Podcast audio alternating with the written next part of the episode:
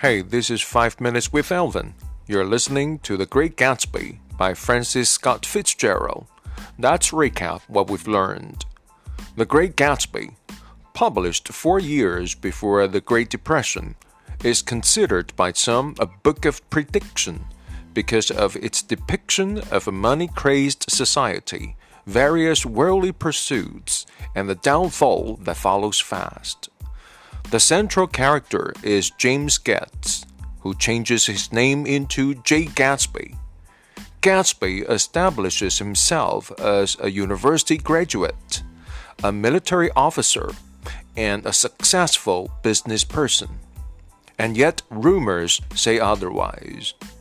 He surely comes from a disadvantaged family and gets rich, most likely by smuggling alcohol when it was banned.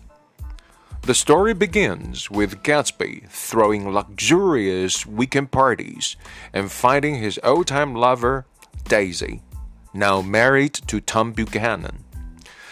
Two side characters are another married couple, George Wilson, a poor owner of a garage, and Myrtle, George's wife, but also Tom Buchanan's mistress.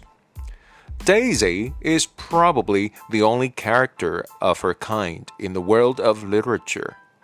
No sense of guilt, nor respect for life, no emotional attachment, sincerely in love with money, material life, and luxury, never intending to harm people, but an extreme harm to others.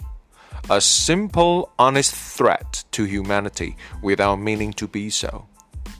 If evil is defined by the awareness of being evil or doing evil, she's never evil.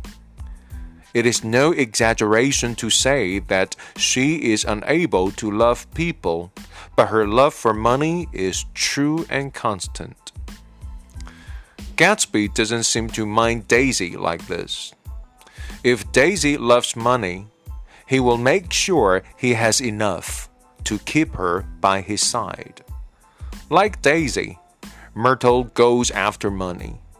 But her plan went wrong and she landed the poor George Wilson. If Daisy can have the most, Myrtle wants the rest. While Daisy successfully marries money, Myrtle gets by by being the mistress of Tom Buchanan, Daisy's husband. Myrtle's husband, George Wilson, has no intention to give up on his wife, though he senses that Myrtle may have an affair. George is always in love with Myrtle. He would do anything to keep her by his side. Gatsby and George are two victims of love. Daisy and Myrtle are driven by money.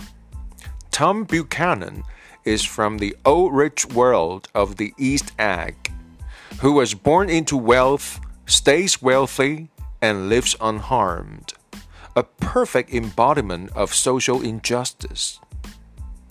The whole story of The Great Gatsby is told by the narrator, Nick Carraway, who is Daisy's cousin and Gatsby's neighbor, and who helps Gatsby and Daisy to get back together were taken into the world of Gatsby and out by Carraway. Like most of us, Carraway is impressed and attracted by Gatsby's world and wants to get near. He then gets into that world, learns about that world, gets frustrated in that world, and takes us to leave. The novel ends when Nick Carraway gets tired of that world and its hypocrisy its trenchants, and its cruelty, breaking up with his girlfriend Jordan Baker and goes back to his hometown.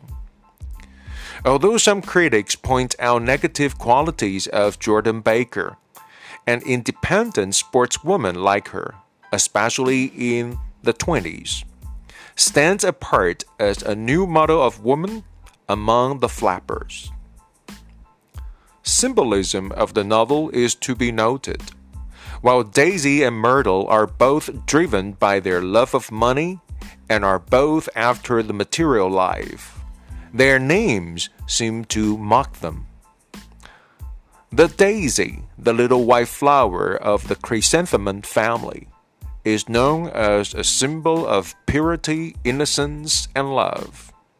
The myrtle, the plant sacred to Aphrodite, is likewise a symbol of love. It is not too far fetched to say that their names are their own irony.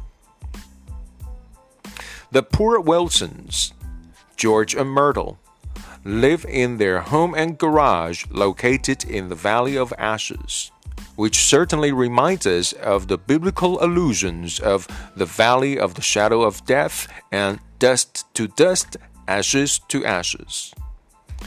In that material world, sins and crimes are not punished. But poverty seems to be a punishment all by itself, as terrible as death.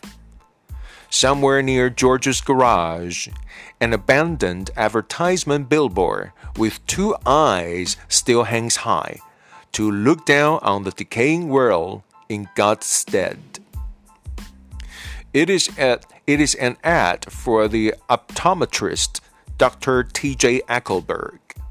The eyes of Dr. T.J. Eckleburg is probably the most famous symbol in the novel that most directors of a film adaptation dare not ignore. These are God's eyes to witness the downfall of the material world. Agreed by most critics, the symbol that best stands for the unattainable American dream is the green light shining through Daisy's window at night, visible to Gatsby, which seems so near and yet far away. The green light is a false promise that cheats from afar. The green light, though visible, is out of the reach of Gatsby as Daisy is out of his reach. Most characters in the novel fail to grapple their symbolic green lights, as most people do in the material world. Unattainable is the key word here. This is 5 Minutes with Elvin. I'll see you in class.